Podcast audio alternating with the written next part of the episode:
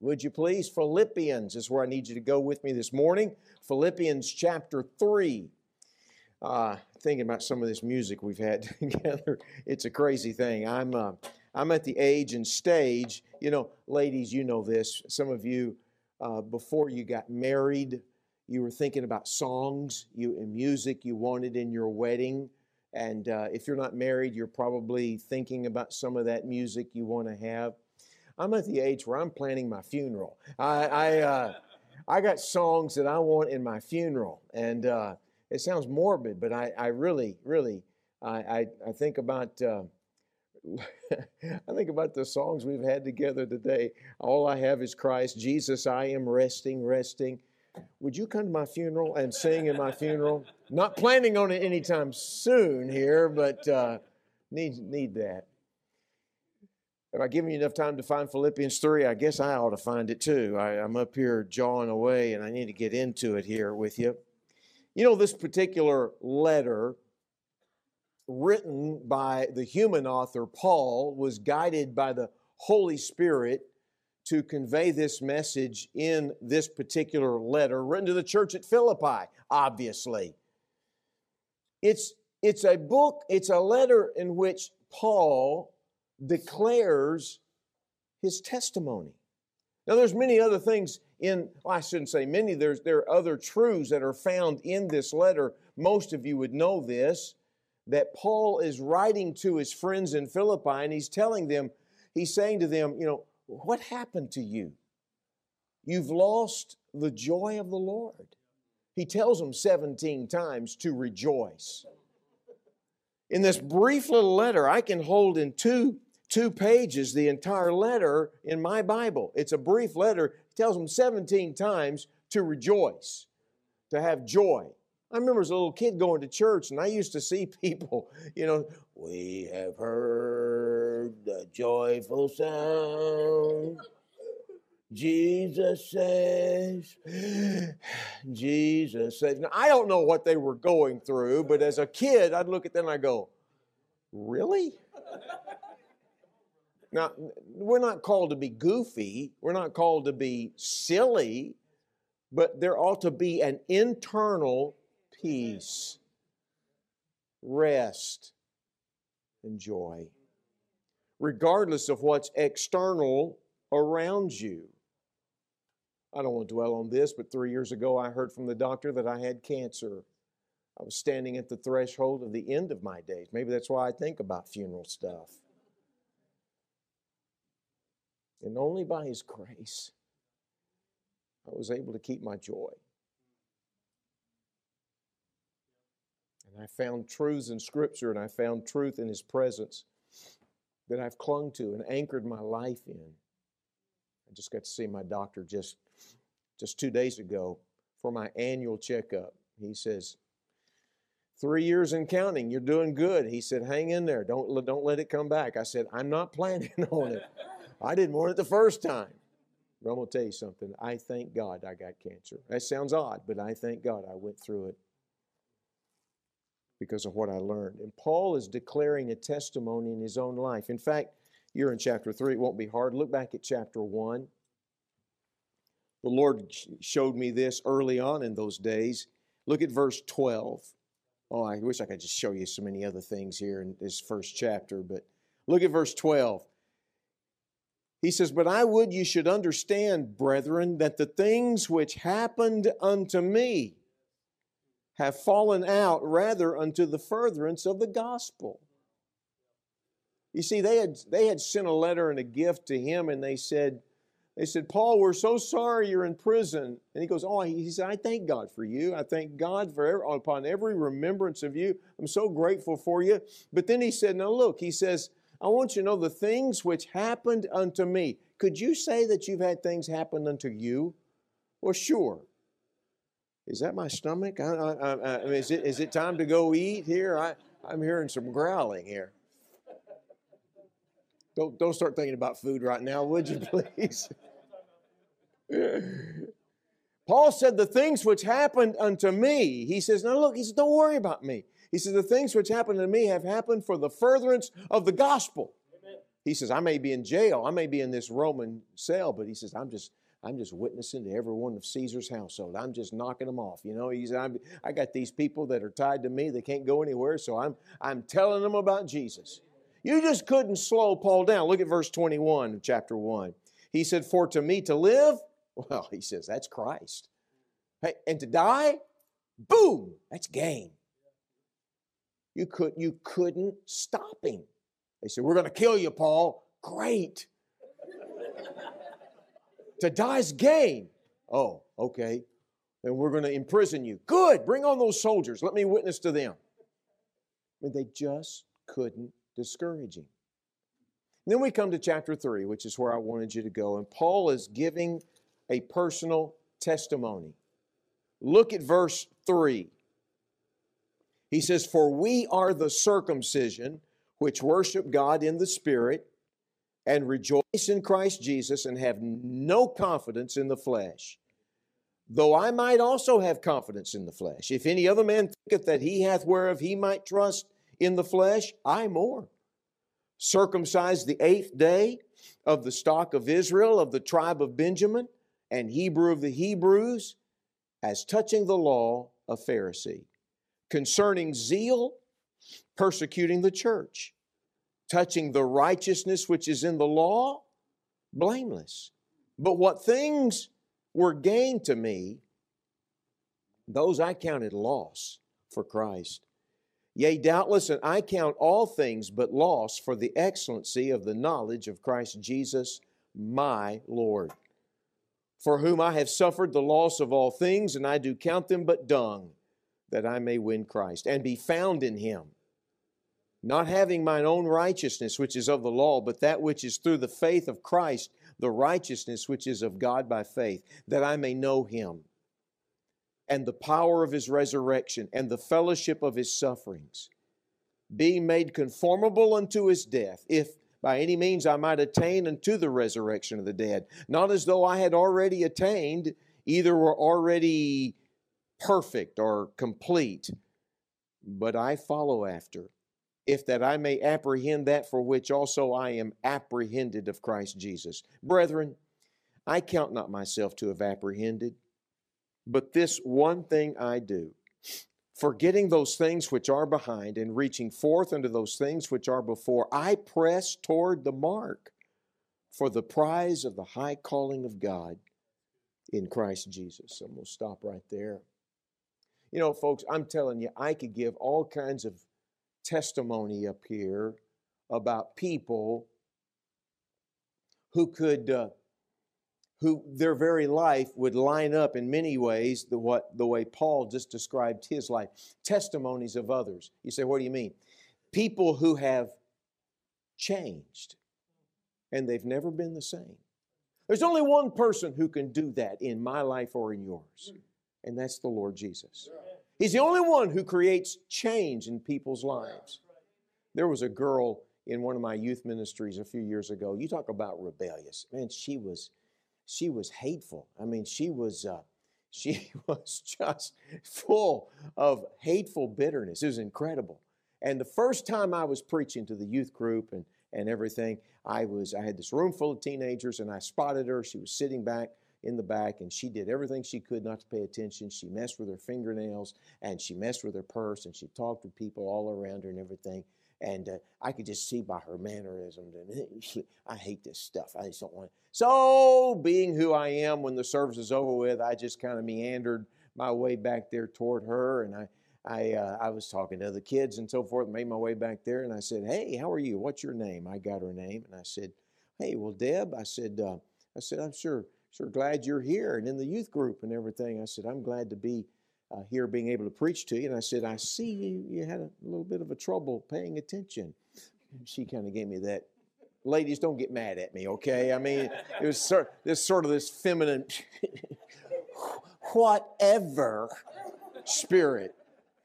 Now, guys can get it too, but they're kind of they're a little bit different in their de- demeanor. But I mean, she was she was just well, you know. And I said, well, look, I said I I said, you may not be interested, but people around you may be interested. I said, in the future, can I said, can you give me a little better uh, hearing? And I said, just, he goes, I don't know. I just don't know.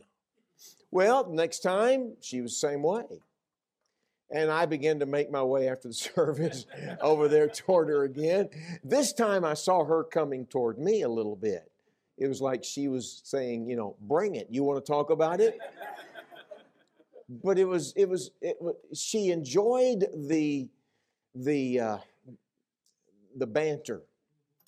And I could tell she wanted to let me know she was not interested, but she was interested in letting me know she was not interested. So I felt like we had taken a small step. Third time, it improved a little better. About the fourth time, I, she met me halfway down the aisle. She came to me, and and I could tell little by little she was uh, uh, breaking down. But when I'm telling you is this, it went on for months. It went on for months. It was her senior year, early in the year, she attended our Christian school. We happen to have a Christian school at my church as well. I had just gotten home, and uh, I was uh, I had put on some uh, some relaxing shorts, and I had uh, sat in my recliner, and I probably had a plate of nachos sitting right there in front of me, you know. And turned on ESPN when my phone rang, and I was said uh, they called me Pastor G. They said someone called me. They said Pastor G, you know we're having a school uh, retreat over our Christian school. We're having a little gathering uh, of the retreat. And I said, Yeah. I said, How's it going? They said, Well, we need you to come. And, I, and I'm thinking, yeah, nachos. I said, Well, uh, well, why? And I said, What? And, and the lady teacher said, Well, you know, Deb, um, she wants to get saved. Oh, I said, That's wonderful. I said, Well, lead her to the Lord. They said, We've tried but she wants you here for it. I said, She doesn't need me to be there. We told her that, but she wants you here. I said, All right, I, I'll be there as soon as I can. So back on with the, the, the garments of ministry. And I, uh, I drove over to this camp about 45 minutes away, and I I walked in, and there she sat at a table with one of the teachers, and she was smiling, looking up at me like, What took you so long? And I, I looked and I said, What, what are you doing? And she said, I want to get saved. I said, Well, good. I said, Why haven't you already taken care of it? These folks are trying to help you. She said, I know, but you and I have talked so many times. I just wanted you to be here for it. I said, Okay, all right. So I showed her the gospel that she knew well. And with tears in her eyes, she accepted Christ as her Savior. Can I tell you something? Prior to that time, I had found out what had caused her such disgust and anger and bitterness was directed at her parents, in particular her mother. She despised her mother for decisions her mother had made and family had made. They had actually moved to get her, Deb, away from some of the wrong element that she used to be a part of. And she had determined, I will never forgive my mother for what she had done. And so whenever I stood to preach, I represented that authority, and she was furious until that night. Can I tell you, every time we came to church from that point on, I watched her walk in the door. Ready? arm in arm with her mother. She loved her mom. She'd sit in church and she'd sit there and she'd smile at her mom. They loved each other, close as they could be. I saw that girl begin to feast on the Word of God and change dramatically. I'm just telling you. It was about, I don't know, four or so years. I, I left. I left the church and went into the itinerant evangelistic work that I do now, and and uh, I was uh, living in Indiana at the time and away from that ministry. And I get a phone call. This girl had gone off to Christian college, smart girl, just brilliant girl, passed with highest of honors. And uh, she uh, she'd gotten her degree. And she calls me. and She goes, Pastor G, she said, I'm getting married. I said, Deb, that's wonderful. Tell me who you married. She told me it was a guy that was a part of the, the church I used to be a part of. I said, Oh, he is a great guy. I said, That's wonderful. She said, Yeah, we want you to marry us. I said, uh, Deb, I don't live there anymore. You know that. And I said, and I, I, I said, my schedule uh, won't, won't allow. I said, she goes, no, we want you to marry us, and we're going, we want you to do it. I said, well, when are you getting married? She said, when can you get here? I said, I, I said, no, no, no, no. When are you, what are you shooting for? She said, well, we'd like to early, early summer, but we'll arrange it anytime your schedule goes. I said, what is the date you're looking for? She gave me a date in June. I said, Look, Deb, I said, I, There's no way. I said, I, I don't think I, I grabbed my calendar and I looked at it and I looked at that weekend and I said, Oh, would you look at that? I said, Okay, I've got that Saturday free. I said, I'm in between youth camps. I can come and, I, yeah, I can do it. Good. She said, I knew it'd work out. Can I tell you something? It is the only wedding I have ever conducted in which which I, I while I'm doing, of course, I got a microphone on me, and so I had to whisper it. But in, she she was giddy with delight. She was so happy about getting married. She was so happy in the Lord, joyful in the Lord, that I literally had to say, "Be still." She was just bouncing up there. And, and I was looking at everybody behind her. Everybody was laughing and pointing at her because she was just giddy. And I thought, no one's listening uh, to the message and what we're doing here. So I had to say, calm down, would you please? What do I see in that girl? She changed from hateful anger, bitterness to this delightful individual. Oh, I could talk about the boy who got saved this last summer uh, at a camp. He got saved, and I'm telling you something, he cried after every service. 16 years of age came up and would ask me, Where are those verses you preach from? And I'd show him, brand new Christian, brand new believer, was unfamiliar with the Bible, weeping. And he says, I've never heard this stuff before. And he had changed. I could talk about the kid who ran away from home three times and then God saved him. And now he's pastoring his church in Tennessee today. I could talk about a number of people who have changed. Paul is writing to us here in Philippians 3 of how God changed him. And I have to draw the question, I have to ask you this question Are you being changed? Oh, oh, oh, you say, Morris, I got, I got changed when I got saved. Yeah, I know that. But here's the deal there is the change that takes place when we come to Christ. We call that a positional change. Friends, someday when we get to heaven, there will be what we call the perfected change. All will be clean and clear and right, and no more battling with the flesh. Won't that be wonderful? There is the positional change in Christ, there'll be the perfected change. But between here and heaven, folks, hear me, there's to be a progressive change. Jesus is still in the process of equipping us and progressing us in change. And that's what Paul's talking about. Paul divides his testimony. In fact, every testimony has three parts to it, and I'll say it as quickly as I can. The section before Christ, BC, then how I came to Christ, then how I live after I came to Christ.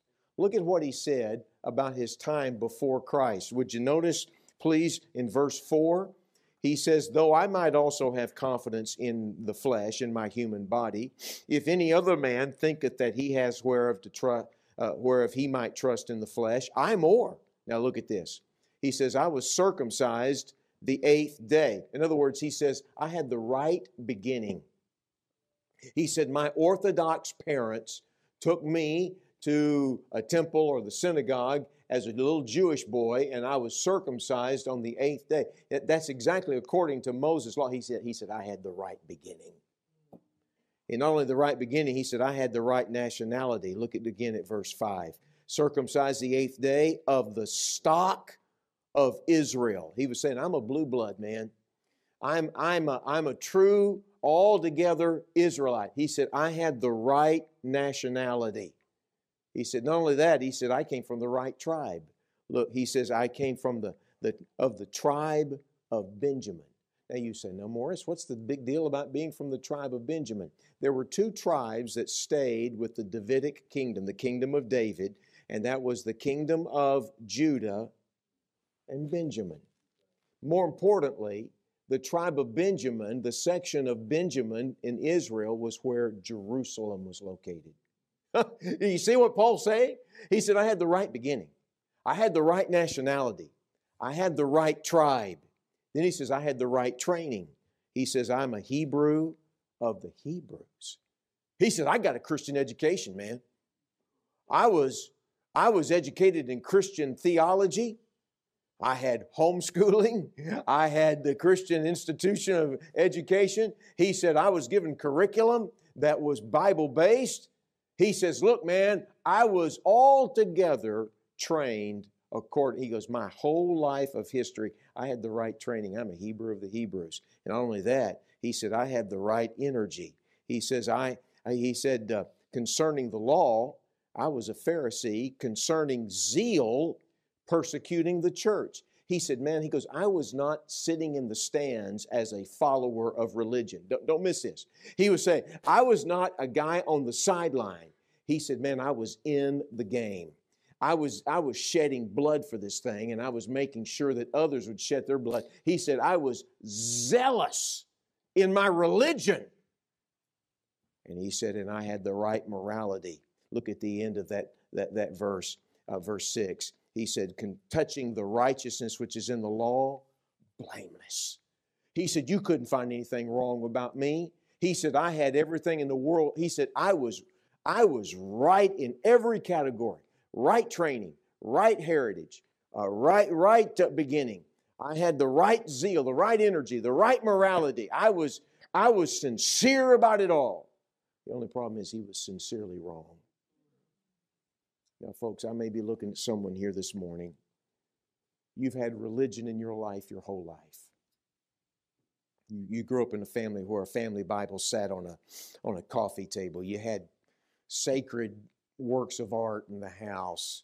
You've attended church all your all through the years. You, uh, your dad uh, uh, was a deacon. Your mom taught Sunday school. Your grandmother and grandfather are buried in the church cemetery. Do you have one? You don't have one out there. Uh, you know, uh, you say I. I mean, I mean, I got a heritage that is as deep as it can be. I'm telling you, I had uncles that were preachers, and I had. Okay, fine.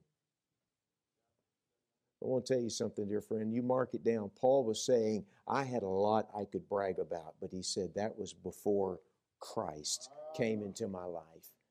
When I realized I was I was outside of him a man came forward in one of our church services and he said, I've been going to church all my life. And he says, I've been, I've been acting like everything was set and settled, but he said, I got to be honest with you.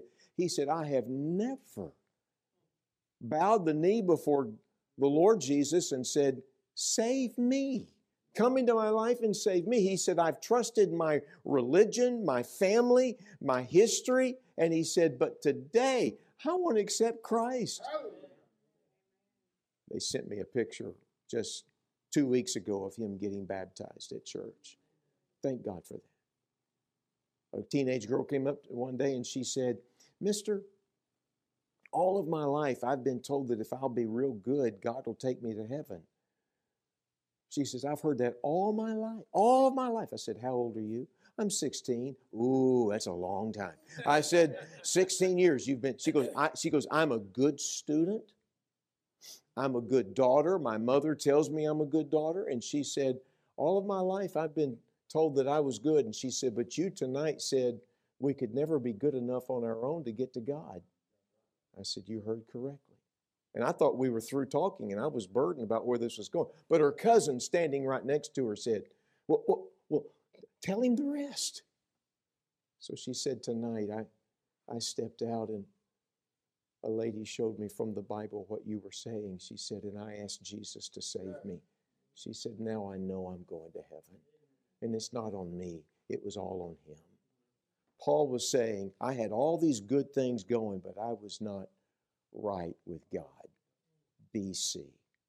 Then, when he came to Christ, how did he come to Christ? Well, if you just simply see his testimony in verse 7, he says, But what things were gained to me, those I counted loss for Christ. Yea, doubtless I count all things but loss for the excellency of the knowledge of Christ Jesus my Lord, for whom I've suffered the loss of all things, and I do count them but dung, rubbish, refuse, that I may win Christ. In other words, Paul was saying, I took a look at my ledger, and I took a look at my ledger at all the the wealth of goodness in my life. And he says, and I looked at it and I said, I'm bankrupt.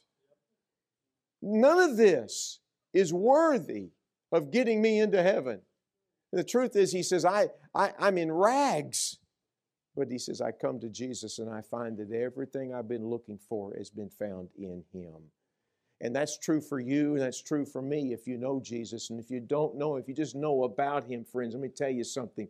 Everything you're looking for on planet Earth is found in Jesus Christ. Swallow your pride and admit it this morning. Don't worry about this person or that person or this person or anybody else. Recognize I don't have Jesus Christ in my life. Paul saw that. One of my uh, uh, fancies of, of the years of growing up when I did was this guy that was way ahead of his time in the world of basketball. And some people may not even be familiar with his name anymore. He had a nickname. He was called the Pistol. Pistol Pete Maravich. Pete Maravich could do things with a basketball nobody else was doing. Nobody even thought about doing. He, he threw the no look pass when nobody was doing it. He could dribble around anything and everything. He shot like a crazy man. I mean, he played over there at LSU in Louisiana. I'm going to tell you something. His records stand in the NCAA record books to this day. He averaged 44.7 points a game. Incredible. People, people would pack out the, the gymnasiums and the, and the field houses to watch him put on a show. He would go to some other college campus and they were there to ho- hopefully beat Pete Maravich and the LSU Tigers. But by the end of the game, there were more people cheering for him than they were for their own team because of the things he could do. He was phenomenal. Pete Maravich, in his own testimony, I've heard it, would tell that he had a lot of things going for him, but he was not happy.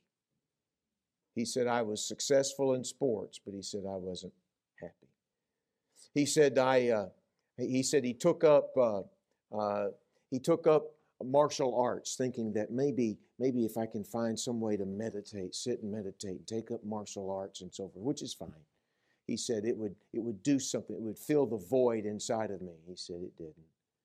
He said, I, I decided to become a vegetarian. And uh, he goes, now, now, if you eat carefully like that, fine. But he's, he, Pete said in his own words, he said, it left me empty in more ways than one. and uh, he said, uh, he, then he started studying UFOs. And he said uh, he started believing that there was other life on other places in other galaxies. And he actually got on the roof of his house and painted the words, Take me. He was hoping some alien would take him away. He was looking for happiness. He said he never went anywhere without about $8,000 in his, in his wallet, probably like many of you. And, uh, and, and he said, because you never knew when I might want to just jump on a plane and fly somewhere. He said, I had all the money in the world. I chased women. He said, I tried drugs. He said, I was popular. He said, nothing satisfied me until I was sitting in a conference for young people. And he said, they asked me to come and put on a display of basketball skills. He said, I sat in the back and he said, I heard about Jesus for the first time. Soon thereafter, Pete bowed his heart to the Lord and he said, Jesus, come into my life and save me. And he was changed. Pete never went anywhere without taking gospel tracts with him. Never from that point on. His family said that he would go play in some other uh, city on, on, a basketball on, on, one of the NBA teams, and, and in between practice and ball games, he'd walk the streets of that city and he'd pass out gospel tracts. Well, who's going to say no to this famous NBA player? He would take gospel tracts and hand it out. He, he got to where if he had a Sunday free, he'd go and stand and he'd give his testimony of how Christ came into his life and changed him. My friend, can I tell you something? Paul is declaring to us here what he was before Christ, how he came to Christ, but it didn't stop there. Many of you could say, That's my testimony. All right, now listen carefully. What are you doing now? Is there an ongoing change? Hear me, that's visible.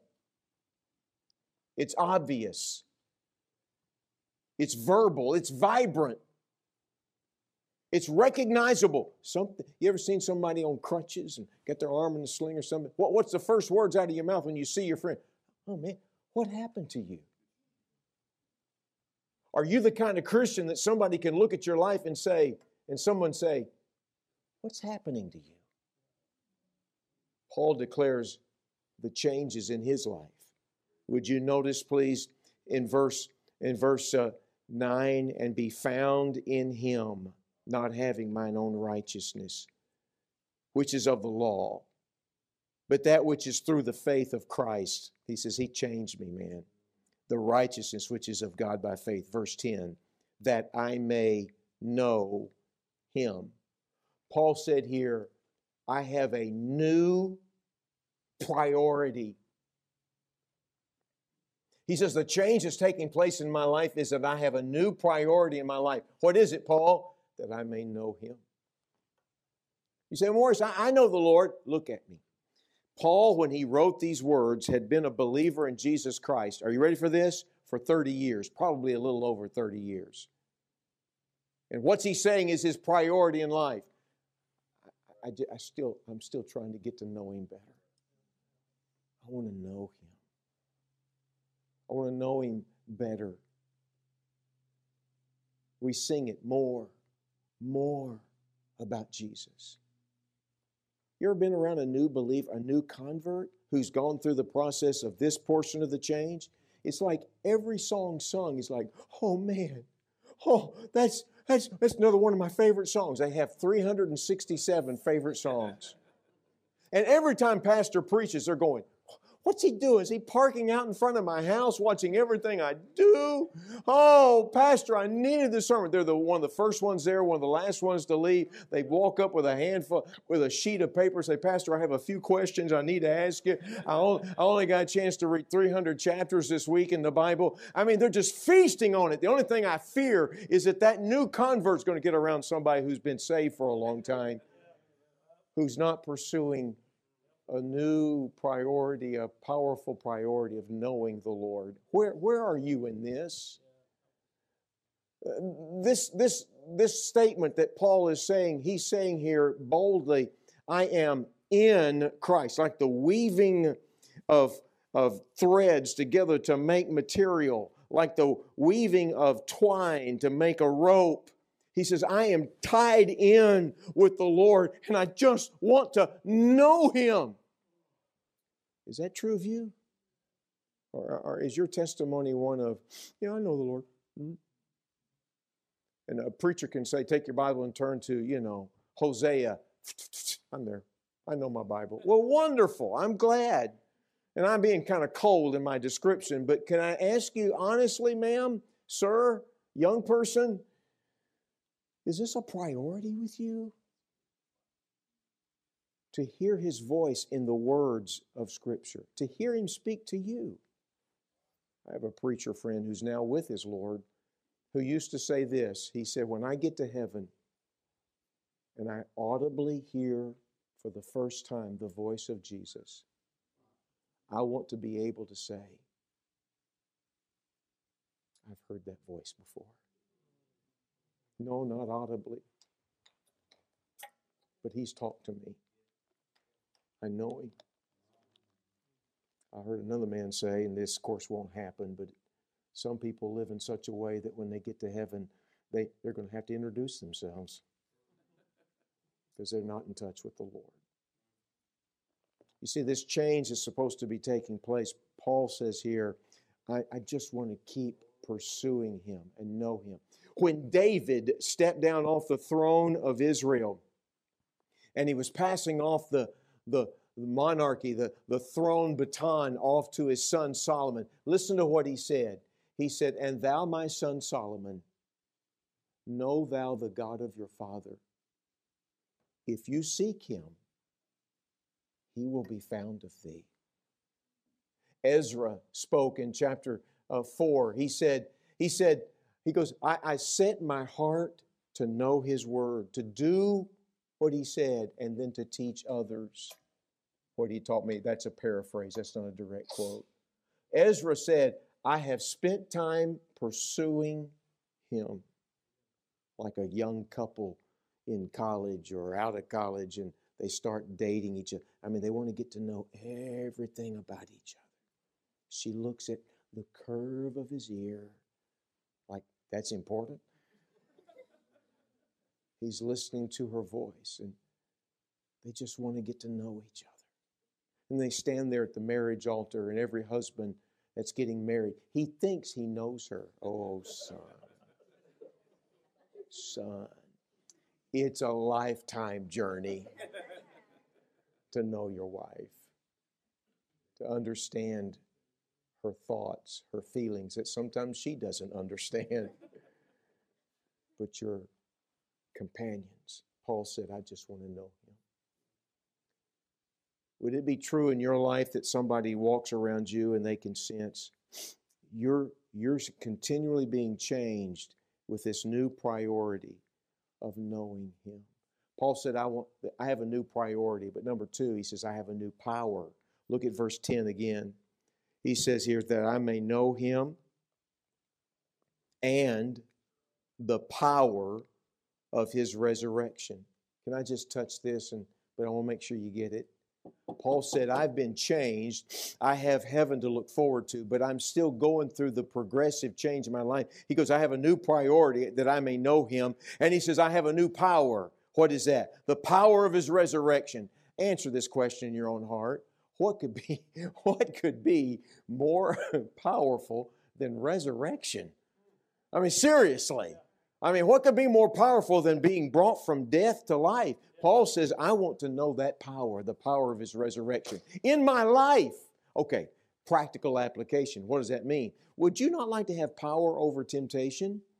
Would you, not, would you not like to have the kind of power that says no to that which has weakened you through the years and say, I'm not going to do that anymore? Wouldn't you like to have the power of a godly testimony in which, when you interact with people at school and at work and wherever it may be, there is a power that you don't, you don't conjure up yourself. You don't draw it up within your personality. You don't read books about it. It is a power that God alone gives to you. Paul says, I'm, I'm growing, I'm changing, and I want to know more about this power, a powerful prayer life. The kind of prayer life that allows me to talk to God and to know that not only He hears me, but if it be according to His will, He will answer according to His will. I'm having a powerful testimony, a powerful, victorious life over temptation. Do you want that kind of power to overcome tests and trials that seem to take your breath away? And you think, I can't live with this, this burden. And yet you can say, I have a power that I didn't know I had. Where does that come from? It comes from a constant change that the Lord brings into your life, which leads me to the next statement. There is a new priority, there is a new power, and there's a new partnership. Look again at verse 10 that I may know him and the power of his resurrection, and here it is, and the fellowship of his sufferings. Fellowship. I call it a partnership. Friends, going to tell you something. If the Lord came to, if he, if the Lord sent an angel to you and said, I have scheduled, I have scheduled a real suffering, pain. I've, I've, I've scheduled a car accident. I've scheduled a doctor's report that you don't want to hear. I've scheduled a, a heartbreaking situation. I, have scheduled all this uh, for tomorrow afternoon. Is that going to work with your schedule? You say, you know, let me check that. Uh, no, can we reschedule that for about 300 years from now? I don't, I don't want that. We don't know. Hear me. Come up close to your Bible. We don't know when trouble's going to come. We don't know when something comes along that takes your breath away emotionally, spiritually. You don't know. I don't know. And I don't want it. But I said something a while ago. I thank God I got cancer. You say, why? Because I learned something about the partnership of his sufferings. I learned some things I didn't know prior to that time. I learned what it is to go through something and to say, Lord Jesus, you know what I'm feeling. You know, God knows your loneliness. God, the Lord, the Lord knows your pain. The Lord knows your disappointments. The Lord knows your heartache. He knows. He went through it all. And there'll be a there's a partnership that occurs that won't occur unless you're allowing him to strengthen and change you. And make you more into His image. We don't want that, but He's shaping us and He knows how much we can handle. As hard as that is to accept, it is the truth. He allows, he allows trouble, He allows persecution to create Christ likeness into our lives. He allows crises in our lives. Disciples in a boat being tossed around by a terrible storm scared them, scared. them. They thought they were going to die. Let me tell you something, they never forgot what Jesus did in their life. They never forgot. Martha and Mary were heartbroken. Their, their brother Lazarus was dead. And yet they never forgot how Lazarus came out of that tomb. And I could go on and on. There is a change of partnership, and I need to close. He said, Not only do I have a new priority and a new power and a new partnership, he said, I have a new perspective. For sake of time, you know the verses here that we just read, verses 13 and 14. Paul said, he said, Brethren, I haven't reached everything that I want to reach. There have been things that have pulled on my heart, things I want to do and things I want to be for the Lord. And I've not fulfilled everything that I'm supposed to fulfill for the Lord. He said, But this one thing I do, forgetting those things which are behind me, which would include not only failures, but also victories. He says, he goes, I'm not going to live my life going down the road just checking out the rearview mirror. If you on the way home today, if you're driving down the road. If all you do is look through the rearview mirror, you're going to have a wreck. It's okay to glance up there. It's important to remember to see where you've been, but you got to keep your eyes on that big, broad uh, glass in front of you in the future. And that's what Paul is saying. He says, I have a whole new perspective. What is it, Paul? He says, One of these days I'm going to face the Lord. And he says, When I face him, in fact, let's look at it. He said, I'm keeping my eyes he said, verse 14, I press toward the mark for the prize of the high calling of God in Christ Jesus. He says, I'm keeping my eyes on eternity. I'm not going to live just for this day and be fulfilled to today. I'm going to make decisions today based upon keeping my eyes on eternity. Change that takes place in my life and in your life affects our view of life and the direction of our life. I know you've been patient. I appreciate it. Just stay with me for a couple more moments. Paul was saying, I am keeping my eyes on the future of seeing the Lord someday in heaven and hearing Him say, Well done. You did what I told you to do. You fulfilled what I gave you to fulfill. Paul was saying this. You could, you could agree with this, couldn't you? I haven't arrived yet. I haven't done everything I need to do yet. He was saying, I'm going to bury the past. I'm going to get God's forgiveness and not live with a bunch of guilt in my life. It's under the blood of Christ. I'm going to move on. And he says, I'm going to pursue forward like a runner toward the Lord. I'm accelerating forward to the finish line. When I was a kid, excuse me, when my boy was a small child. One night, his mother told him, Son, it's time to go get your room cleaned up and get ready for bed. I don't know about your kids, but my boys didn't, er, never wanted to go to bed. Uh, and uh, isn't it amazing how it changes when you get older? You know, you want to stay up till midnight when you're a kid. When you become an adult, 9:30 is looking real good. That pillow is looking good. Anyway, he didn't want to go to bed. He was just a little youngster. And uh, my, my wife said, Andy, get in there and clean up your room and get ready for bed. And he was in there and he was dragging his feet and he was putting a few things up in the toy chest and, and putting things where they belong and so forth. But he'd get occupied with something he played with earlier during the day and he was just messing around. I, I walked by his room. I saw what he, he was not doing what he was supposed to do. And I looked at him. I said, Son, you've been told to get this room clean. You know, you know the eye that parents give? I said, Let's get this room clean now. And he knew, I better do what daddy says.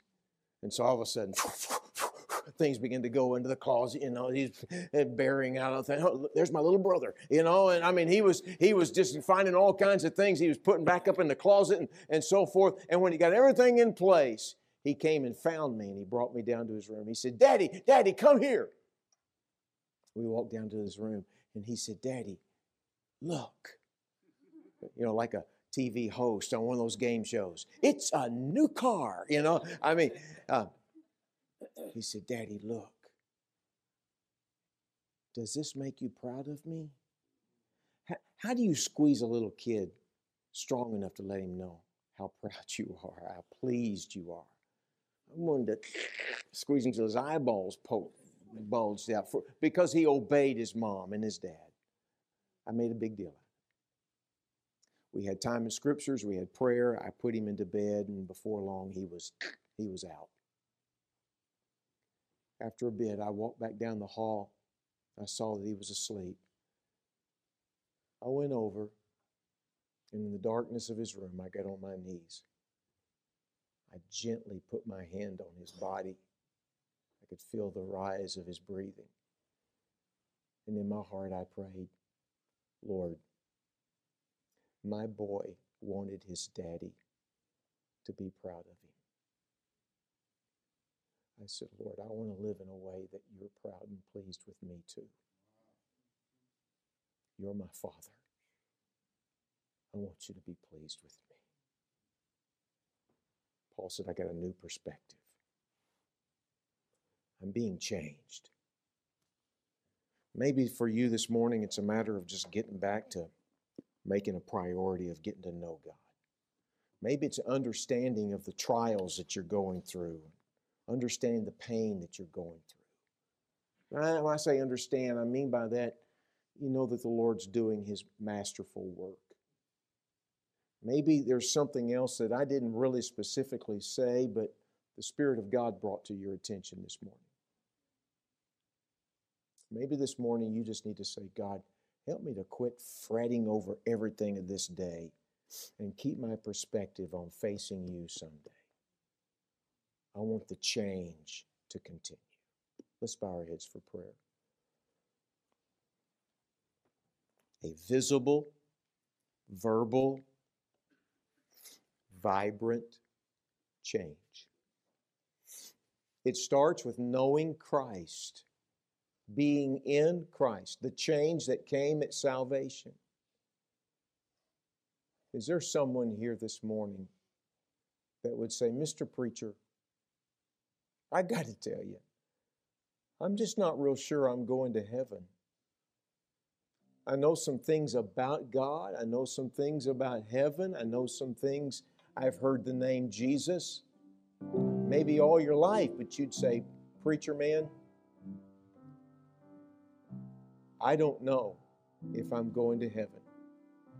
But I want to go to heaven. I want, I want to have a relationship with God. And you'd say, Morris, pray for me. Just pray for me.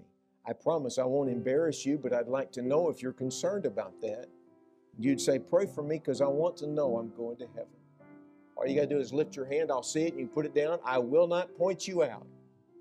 Who here this morning would say, I don't know about people around me, but I, for one, I'm not sure that I have this initial change with Jesus as my Savior. Morris, pray for me. All you got to do is lift your hand. Anyone like that? I'm not sure I'm going to heaven. I want a relationship with God. Morris, pray for me. Thank you, friend. I will pray for you. I sure will. God bless you. Anyone else? Anyone else? Thank you. I want Jesus in my life, but just pray for me. I'll keep that promise in a minute and pray for these two.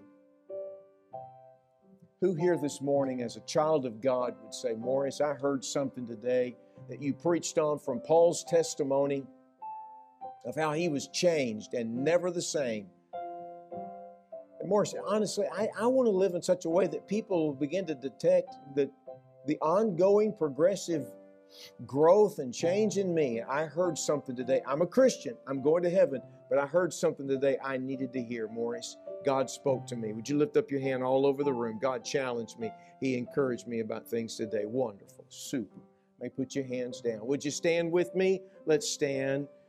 I know that this church understands what an invitation is all about. You understand what it means to have opportunity to talk to the Lord. There's one or two people who said, I'm not sure I'm going to heaven, pray for me. I'm going to pray for them. In a moment, we're going to have our heads bowed. I, I would love to talk to you. If you want to talk after the service, please let us know that. You'd rather talk to Pastor Will, please do so. And uh, that'd be great.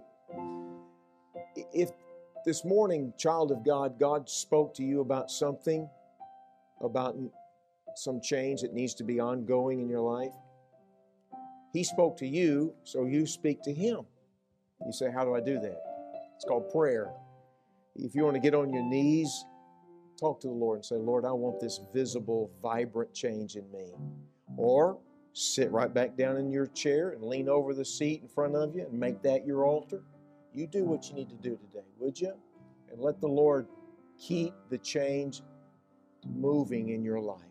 And say, Lord, I heard from you today. I want to make you a priority. Change. Father, thank you for these, my friends. I pray that you'll help each one of us together today to respond to you as we ought. I pray for two individuals who said, I'm not sure I'm on my way to heaven. God, I pray that you'll give them the courage to ask for help before they leave today. And I pray for your people that you'll give them the confidence and the courage to respond to you as they should. We ask it in your wonderful name. Our heads are bowed. Would you find that place to seek the Lord as the music starts again? Would you find that place to spend some time? Just have a seat, get on your knees. You do what you need to do right now across this room.